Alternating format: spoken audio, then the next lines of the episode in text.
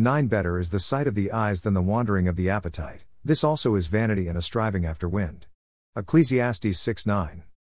Enjoying what God has given you and being content is much better than always looking for something more. Bigger and better is often the mindset of people who are never content and do not enjoy what they have been given. God wants us to enjoy the fruit of our labor and the possession He has given us.